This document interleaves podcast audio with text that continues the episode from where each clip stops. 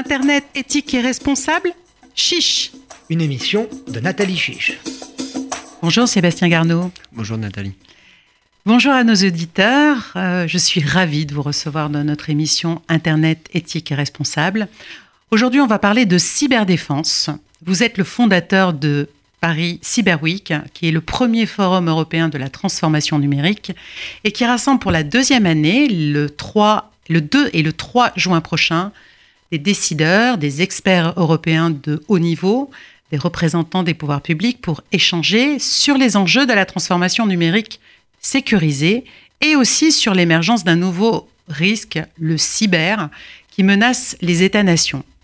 Alors, vous avez aussi lancé une cyber task force et intégré l'équipe du premier questeur de l'Assemblée nationale avec pour mission de faire émerger le sujet cyber au Parlement. Et par ailleurs, vous êtes diplômé en droit de Sciences Po et vous avez choisi de résider en Bretagne. Alors, on, revient sur votre événement, euh, le Paris Cyber Week, qui, démarrait l'année dernière sur le sujet de la cyberdéfense et des enjeux de souveraineté en présence du directeur général de l'ANSSI, de l'ANSSI qui a d'ailleurs euh, publié une très longue euh, interview euh, dans les échos, et du commandant de cyberdéfense de l'état-major des armées. Alors, première question. La France est-elle bien préparée à mener une cyberguerre, à disposer des capacités de cyberdéfense avec des officiers dédiés à cette cyberguerre sur Internet et au cyberenseignement, bref, tout est cyber, un peu à l'image d'Israël. C'est ça, effectivement. Merci euh, Nathalie et bonjour aux auditeurs. Effectivement, la réponse est oui, très clairement. La France est prête euh, et on peut même aller jusqu'à dire qu'elle fait partie des nations euh, leaders sur ces sujets et plus particulièrement en Europe. Concrètement, il y a trois grands mouvements et peut-être quatre dans le monde. Le mouvement américain, le mouvement chinois, dans une moindre mesure le mouvement euh, russe. Et puis on a l'Europe qui, qui, se rassemble et qui, se, sur, ce, sur ce sujet, a bien compris qu'ensemble, ils allaient, on allait pouvoir avoir un impact. Et Israël au, premier rang alors. Alors Israël, Israël fait partie des, des nations leaders en fait pour plein de raisons. Euh, mais concrètement, dans le top 5, euh, Israël est dans le top 3. Et alors, il semble que la France, elle ait fait le choix, d'un système un peu différent de celui d'Israël, euh, séparant strictement les capacités défensives des capacités offensives. Alors, quelle différence faites-vous, vous, entre la cyberguerre, puisqu'elle fait une différence, et la cyberdéfense? Oui, alors, et vous allez voir que quelque part, tout ça est très logique. Pourquoi la France fait le choix de distinguer la cyberdéfense de la cybersécurité? Parce que la cyberdéfense ou la cyberguerre, ça renvoie à l'armée. Et la cybersécurité, ça renvoie à la police. Donc d'un côté, on a le militaire, de l'autre, on a le civil. Euh, la situation d'Israël n'a rien à voir avec la situation française. Il y a une culture de la sécurité bien plus forte euh, parce que la menace n'est pas tout à fait la même. Et donc, de fait, euh, la, frontière ou la limite entre la sécurité intérieure et la sécurité extérieure gérée par l'armée est moins nette que pour un État comme la France où autour d'elle, tout est pacifié. Et alors, comment s'organise en France cette cyberdéfense, euh, le com cyber? Alors, la France a choisi effectivement de séparer les deux. Euh, L'ANSI, que vous avez cité, dont le directeur général est Guillaume Poupard. Euh, Rappelons euh, ce que c'est l'acronyme de l'ANSI. l'ANSI, c'est l'Agence nationale de sécurité des systèmes d'information, qui est un service du Premier ministre, qui est donc interministériel et qui relève plus globalement du secrétariat général de la sécurité et de la défense nationale, le SGDSN, qui, de fait, vous montre bien la dualité du sujet de la cyber, puisqu'on a un organisme civil qui a une autorité de rattachement militaire. Euh, donc l'ANSI gère la question civile, euh, les entreprises, les citoyens. Le ComCyber, lui, euh, et l'armée d'ailleurs sur ce sujet est assez précurseur, s'organise un peu différemment parce qu'il est intégré à l'état-major. Depuis 2009, et avec la loi de programmation militaire 2009-2014, le ComCyber est en montée en puissance.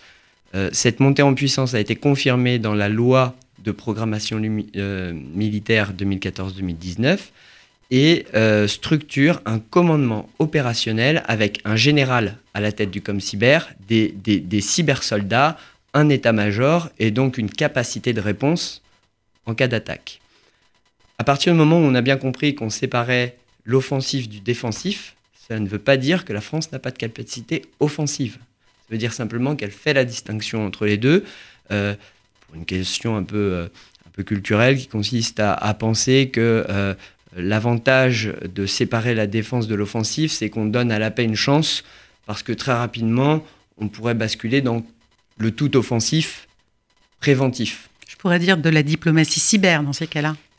C'est un, c'est un, c'est une notion qui émerge effectivement. Et si vous regardez euh, attentivement, et, je ne suis pas certain que ça intéresse les auditeurs, mais si vous regardez euh, la constitution des ambassadeurs sur ce sujet au, niveau européen, vous allez voir effectivement le titre de diplomatie cyber, diplomatie numérique. Et donc clairement, le cyberespace devient un terrain de jeu des États, si je puis dire. Il était temps peut-être. Il était temps. il était temps, je ne vous le fais pas dire. C'est vrai que euh, moi, je, suis né dans les années 80, je suis génération Y. Et pour moi, Internet, euh, j'ai 15-16 ans. Et, c'est la liberté totale. On va tout pouvoir faire avec Internet. 15 euh, ans plus tard, c'est l'inverse. C'est-à-dire que la notion de confiance devient la clé de l'usage. Et, donc, de fait, les, États ont besoin de s'en emparer. Et Guillaume Poupard, qu'on citait tout à l'heure, a présenté ses voeux euh, hier et a rappelé quelque chose euh, dans lequel nous et moi, euh, nous croyons beaucoup, c'est que les superpuissances sont en train de se positionner dans le cyberespace pour le maîtriser, un peu comme ça s'est passé pour, pour le territoire physique. Et donc la question qui se pose, c'est, en tous les cas d'un point de vue français, est-ce que la France fera partie du groupe des nations leaders ou est-ce qu'elle sera plutôt dans le second groupe qui bénéficiera de la protection d'un État étranger. C'est pas très culturellement, euh, c'est pas dans la culture française euh, de, ne pas être indépendante. Donc clairement, euh, l'ambition est d'être dans le premier cercle. Ben, nous le verrons ben, dans le futur. Alors, en 2016, Sébastien, vous avez créé, vous avez lancé la Cyber Task Force. Qu'est-ce que c'est? Alors la Cyber Task Force, ça part d'un constat d'abord c'est que euh, on va avoir de plus en plus d'incidents et de menaces euh, dans le numérique, sur Internet, et concrètement, euh, il va forcément y avoir un débat public. Or, vous, moi et nous tous, et vous tous qui, nous écoutez, nous ne sommes pas des experts, nous sommes des utilisateurs d'Internet, parfois des consommateurs et souvent des citoyens. Donc, euh, de fait, euh, on a pensé qu'il était utile de, rassembler les parties prenantes euh, qui prennent les décisions au niveau national, à la fois sur le volet parlementaire, parce que la loi a un rôle à jouer, à la fois du côté de l'État, parce que l'exécutif est celui qui va garantir finalement la sécurité et la défense des citoyens, et puis l'innovation, les entreprises, les PME, parce que finalement, euh, à la fin de tout cela, il y a deux éléments euh, importants. Il y a un marché qu'il va falloir euh, adresser, comme on dit, c'est-à-dire qu'il va falloir vendre des services, mais il y a aussi une question de souveraineté. Et si on n'a pas une industrie nationale solide, alors ça n'est pas ce n'est pas la France qui aura la maîtrise, mais des entreprises étrangères, et de fait, on est un peu moins indépendant. Donc la Cyber Task Force rassemble tous ces gens pour au moins qu'on ait un niveau de compétence et de connaissance égal et qu'on puisse se projeter euh, avec nos interlocuteurs euh, étrangers et nationaux dans de bonnes conditions. Alors fin janvier a eu lieu euh, le, la FIC, le Forum international de la cybersécurité, qui a été créé par le général Vatinwa euh, au, en 2007 et qui se tient maintenant chaque année euh, depuis euh, donc 2007 pour partager les retours d'expérience et il rassemble d'ailleurs les experts en cyberdéfense de 95 pays. Alors, lors de la préparation de cette émission, vous avez évoqué une troisième voie. Vous pouvez nous en dire plus? Bien sûr, euh, et merci euh, de, rappeler l'importance euh, qu'a le FIC, effectivement, parce que c'est le rendez-vous annuel de, l'écosystème cyber français et européen, et, le général Vatin typiquement, est membre de la Cyber Task Force. cette troisième voie, c'est celle que j'évoquais tout à l'heure, c'est une question de valeur. Concrètement, on, a tous des cultures qui sont certes complémentaires et qui viennent d'un socle commun, hein, euh, mais qui ont évolué de manière différente. Et typiquement, euh, les États-Unis ne font pas la différence entre les capacités offensives et défensives. Pour eux, c'est la même chose. Nous, on l'a fait. Euh, les Russes, eux, ont une approche un peu plus euh, dark web du sujet. Je vais en parler des Russes. et, les Chinois ont, un pilotage centralisé et d'État du sujet. Donc de fait, si on bascule simplement du côté civil, celui qui nous intéresse tous dans notre vie de tous les jours, eh bien, il y a l'Occident qui, qui, intègre cette notion, et dans l'Occident, on a l'Europe qui, elle, pense qu'il euh, faut absolument chercher à avoir la paix dans le cyberespace et que donc il n'a pas besoin de réinventer un droit international, que le droit de l'ONU s'y applique et que de fait, euh, eh ben, euh, les droits de l'homme sont garantis, l'ensemble des, des, oui, des droits et des libertés doivent s'y trouver garantie. Et donc, euh, c'est cette fameuse troisième voie. J'espère avoir été assez clair. Parce que Très clair, mais la seule chose, c'est que vouloir la paix, euh, euh, voilà, pas à tout prix, j'allais dire à tout prix, mais est-ce que c'est pas un peu le monde des bisounours au regard de, justement de la, par exemple, de, j'allais dire de l'offensive chinoise avec Huawei, la 5G, et puis voilà, euh, qui, on le sait, dont le PDG est un ancien de l'armée euh, chinoise. Est-ce qu'on n'est pas euh, là dans un monde de bisounours à vouloir à tout prix la paix? À mon avis, il faut, il faut peut-être distinguer deux choses. le cap et la navigation. Le cap, c'est la paix. La navigation, il faut prendre en compte, alors pour ceux qui nous écoutent et qui sont marins, le vent, la météo, etc. Donc moi, je crois que se fixer comme objectif la paix est déjà euh, un cap qui donne une certaine tendance dans nos actions. Et puis ensuite, il faut bien aussi penser que tout ça, c'est de la diplomatie, c'est de la relation entre États, c'est de la géopolitique. Et donc chaque mot a son importance. Et donc lorsqu'on dit qu'on est pour la paix, eh ben, de fait, on cadre un petit peu le débat. Mais effectivement, sur le terrain, euh, il faut se défendre. Et donc, euh, et c'est un peu ce que je vous disais tout à l'heure, et c'est pareil d'ailleurs pour Israël et, d'autres nations, les capacités offensives sont là pour rappeler que la paix euh, peut aussi nous contraindre euh, à agir et à être proactif. On pourrait peut-être reprendre euh, le proverbe qui dit Si vis pacem parabellum qui veut, qui veut, la paix prépare la guerre. C'est ce qui est formidable, c'est que finalement, on, pense qu'Internet bouleverse tout, mais, mais, mais, non, on y projette simplement effectivement ce qui existe de tout temps, si je puis dire. Alors, vous parliez de valeurs. Force est de constater que la Russie, elle, n'a pas les mêmes valeurs que nous, apparemment, et puisqu'elle est à l'origine d'un certain nombre de cyberattaques, dont les plus destructrices, comme son groupe Sandworm. Alors, ce groupe interétatique euh, s'était intéressé de près à notre campagne présidentielle, déjà de 2017. Pensez-vous que la France, elle est prête euh, à nouveau à répondre à ce genre de menaces qui, au regard de notre indépendance à Internet, peut paralyser notre pays. Euh, on est à, quelques mois des élections euh, municipales, par exemple. Alors, euh, la réponse est oui, nous sommes prêts, clairement. Florence Parly a commencé à prévenir les uns et les autres lors d'une intervention le 18 mai 2018, et depuis, à chacune de ces interventions sur le sujet, monte dans, dans, son, dans son annonce de notre, euh, de notre préparation. Donc oui, nous sommes prêts. Euh, la question de l'attribution est toujours une question un peu compliquée. L'attribution, c'est, c'est, la question de savoir qui a lancé l'attaque. Euh, oui, on a des indices qui laissent penser que derrière ce groupe, il y a la Russie. Mais on ne le sait pas. on n'en est pas sûr. On n'en est pas sûr, mais tout ça dépend aussi des États. ce qu'on appelle les Five Eyes, c'est-à-dire cinq euh, États qui se mettent ensemble sur les questions de renseignement. Les États-Unis, le Japon, l'Australie, l'Angleterre et il m'en manque un. Canada, non? Euh, Possible, oui, tout à fait. Peut-être, hein, je sais Oui, oui c'est très possible, effectivement. On dit clairement, c'est la Russie. La France a été un peu plus nuancée en disant, il y a de forts indices pour nous laisser penser que. Parce que lorsque vous stigmatisez un pays, vous rentrez encore dans les relations internationales et, et les intérêts des uns et des autres ne sont pas toujours les mêmes. Et donc l'alignement sur des positions globales, euh, et j'espère que ce que je dis est bien clair, euh, n'est pas automatique. Donc la France ne s'est pas automatiquement alignée parce qu'elle n'en était pas sûre.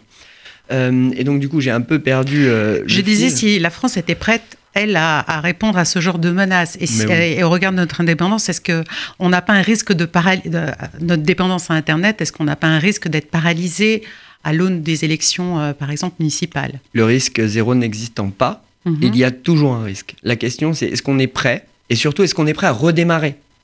Lorsqu'on se fait attaquer, bon, très bien, on se fait attaquer. Celui qui était prêt, c'est un peu la question du virus. Euh, si vous êtes vacciné, vous allez passer le virus, mais ça ne vous empêchera pas d'être malade. En revanche, vous allez, vous allez passer euh, la, période de montée de température, etc. Bah, c'est un peu pareil. Euh, si si euh, on est attaqué, effectivement, le parti qui a gagné les élections présidentielles En Marche, et donc le président de la République Emmanuel Macron, a été hacké, c'est officiel. On a retrouvé tous les mails et clairement, on peut tout lire et tout découvrir. Maintenant, la question, c'est est-ce que ça nous a déstabilisés? Nous avons eu la chance finalement que ça ne nous déstabilise pas. Et donc là, on bascule dans une autre dimension qui n'est pas finalement la cyberguerre ou la cybercriminalité, mais plutôt la propagande et euh, ce qu'on appelle en anglais, le, warfare. C'est-à-dire que euh, essaie de mener des campagnes de communication qui vont déstabiliser un processus démocratique. Via les fake news et bah, ça y est, on y est. C'est bien ça. Ce sont les fake news. Et, on parle donc. Fausses euh, informations en français Exactement. À partir du moment où sur Internet, toute euh, information est considérée comme égale par ailleurs, ça veut dire que chacun a raison. Euh, et ça, c'est peut-être une question qui, sur un Internet éthique et responsable, se pose. Est-ce que tout se vaut ou pas? Et, et, ça, j'ai pas une réponse préconçue. Mais lors du Brexit, il y a une fake news qui, s'est propagée comme euh, un feu en Australie. Et euh, il s'avère que euh, c'était que le billet des euros transmettait une maladie. Et il y a des statistiques qui montrent que cet argument a pesé dans le choix de nos amis britanniques pour quitter l'Union européenne. Donc on voit que ça peut fonctionner. La question est de savoir dans quelle mesure on le, on le circonscrit. Et le Parlement français est très actif sur ce sujet. En ce moment, il y a une discussion sur la cyber-haine, justement, et donc les, fausses nouvelles. Nous voilà rassurés, euh, même si les risques de cyberattaque n'ont jamais été aussi élevés, pour des, des, motivations différentes des assaillants. Ça peut être un intérêt financier avec une demande de rançon, ça peut être des États pour des raisons stratégiques, on l'a vu avec la Russie, ça peut être des activistes qui cherchent tout simplement à nuire. Ça peut être des opportunistes qui cherchent la lumière ou alors encore des geeks qui s'amusent à, péter du code, comme j'ai écrit. Donc, selon vous, qui peut gagner cette course à l'innovation? Est-ce que ça sera les gendarmes ou les voleurs? Euh, on, a on a une chance finalement sur les réseaux euh, qu'on n'a pas euh, dans le monde physique. C'est que dans le monde physique, souvent, le voleur a toujours un temps d'avance sur le gendarme qui lui court après et qui court après aussi à l'innovation pour essayer euh, de, le rattraper. Sur les réseaux, les choses en sont un peu différentes. Vous voulez dire sur Internet Oui, pardon, sur Internet. Excusez-moi. Euh, de, mon côté un peu expert ressort, pardon, mais oui, sur Internet, tout à fait. Euh, les choses sont un peu différentes. Pourquoi? Parce que, oui, d'une part, les, les, les, hackers, comme on les appelle, les méchants hackers, ont toujours un temps d'avance technologique. C'est vrai. Mais les États, et la police et la gendarmerie, ont deux outils euh, qu'ils n'ont pas euh, dans le monde physique. Le premier outil, c'est la recherche et l'innovation. Nous, nous, nous, euh, nous État légal, etc., produisons finalement les outils qui sont utilisés par les hackers les hackers ne font que détourner l'usage, mais, mais, concrètement, on a une capacité de recherche et d'innovation qui, qui, qui, a une grande valeur dans, dans cette lutte. Le second, c'est qu'il y a un, y a un, mouvement euh, et, même une, un métier qui s'est créé et qui s'appelle le bug bounty.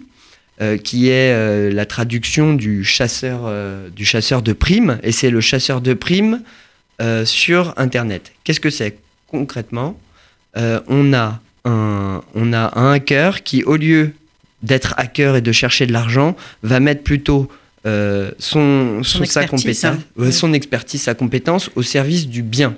Et au service du bien, ça veut dire quoi? Euh, Ça veut dire que moi, entreprise ou citoyen ou même mairie, je vais lui demander de m'attaquer pour voir si je suis prêt. Et donc, de fait, euh, grâce à eux, eux ont l'esprit du hacker, du pirate. Et donc, comme ils savent comment fonctionne au plus près des méthodes les hackers méchants. Du coup, ils vont pouvoir aussi nous donner des indices sur les grandes tendances. Et donc, on leur court toujours après, c'est vrai, mais ils sont à, touche, à portée de doigt. Et donc, euh, ils ont moins d'avance. Ils ont le dark web Ils pour ont de moins en moins d'avance. C'est ça. Et, euh, et donc, euh, c'est une bonne transition pour euh, vous poser cette question. Euh, Qu'est-ce que pour vous, Sébastien Garneau, un, un Internet éthique et responsable? Pour moi, l'Internet éthique et responsable est celui qui garantit la liberté. Euh, la liberté de s'exprimer, la liberté euh, de découvrir, qui garantit la culture, la sincérité des informations. Et ça, pour moi, la clé, c'est la cybersécurité. Euh, je prends un exemple. En 2005, personne ne voulait acheter de billet de train sur Internet. Quand les sites Internet ont mis un petit verrou en haut, ils ont donné confiance aux utilisateurs et les utilisateurs ont accepté de mettre leurs informations personnelles et leur numéro de carte bancaire. Qu'est-ce que ça veut dire? Ça veut dire que la confiance permet un usage, la confiance pardon, permet un usage en conscience. Et lorsqu'on sait ce qu'on est en train de faire, on est libre. Et donc de fait, chacun est face à ses responsabilités. Et donc on va respecter la liberté de l'autre parce que, et peut-être ce sera le mot de la fin, la liber- notre liberté s'arrête là où démarre celle des autres. Merci beaucoup, Sébastien Garneau. Je vous laisserai euh, le mot de la fin. Au revoir. Au revoir.